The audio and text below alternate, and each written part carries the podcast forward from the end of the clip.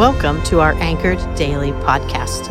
As we prepare our hearts and minds to celebrate the birth of Jesus, we'll be learning from Messianic prophecies, the gospel accounts of Jesus' birth, and the themes of Advent.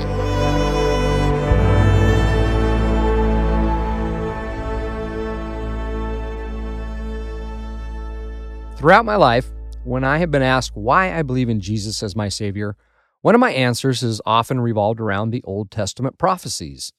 The fulfillment of so many prophecies written such a long time ago, before Jesus came to earth, is strong evidence that he is the Messiah. Hello, and welcome to another edition of Anchor Daily. I'm Kent Ladendorf, one of the staff members here at Bethel Church. The prophetic words of King David that we are looking at today can be found in Psalm 16, verses 8 through 11. They say, I always let the Lord guide me, because he is at my right hand. I will not be shaken. Therefore, my heart is glad, and my whole being rejoices. My body also rests in security, for you will not abandon me to Sheol. All right, now pay careful attention because this brief sentence is our focus today. You will not allow your faithful one to see decay.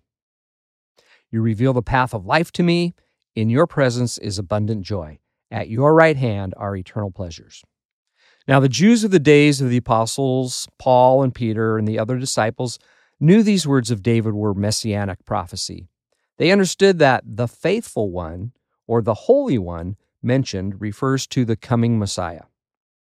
We now shift our attention to Acts 13. This passage captures one of Paul's sermons given in the synagogue at Antioch.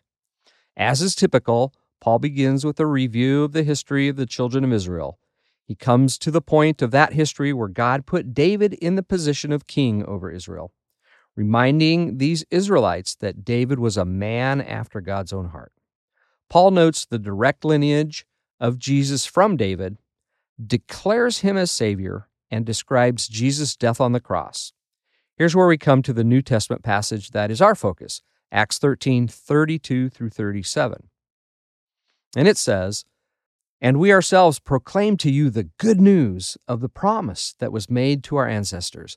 God has fulfilled this for us, their children, by raising up Jesus, as it is written in the second psalm You are my son, today I have become your father. As to his raising from the dead, never to return to decay, he has spoken in this way I will give you the holy and sure promises of David. Therefore, we also, he also says in another passage, You will not see your Holy One see decay. And that's our passage. For David, after serving God's purpose in his own generation, fell asleep, was buried with his fathers, and decayed. But the one God raised up did not decay.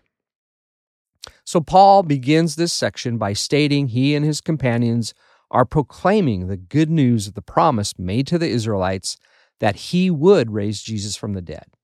He makes the point that David did, did die, was buried, his body decayed, but the promise that God's faithful one or holy one would not see decay shows the fulfillment of the prophecy in Psalm 16.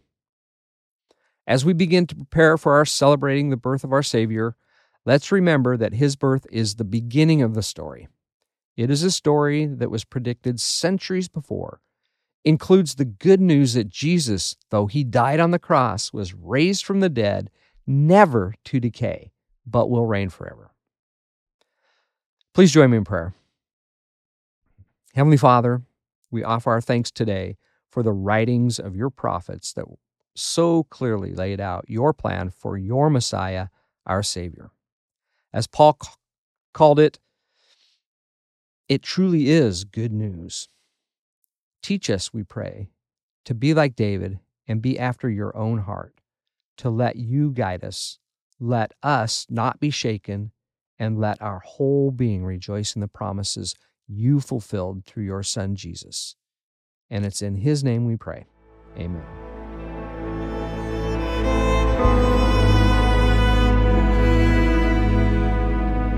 Thanks for joining us today. Make sure you drop a like and subscribe so you are always up to date on the latest podcast. And don't forget to go to bethel.ch to check out all the amazing opportunities here at Bethel Church.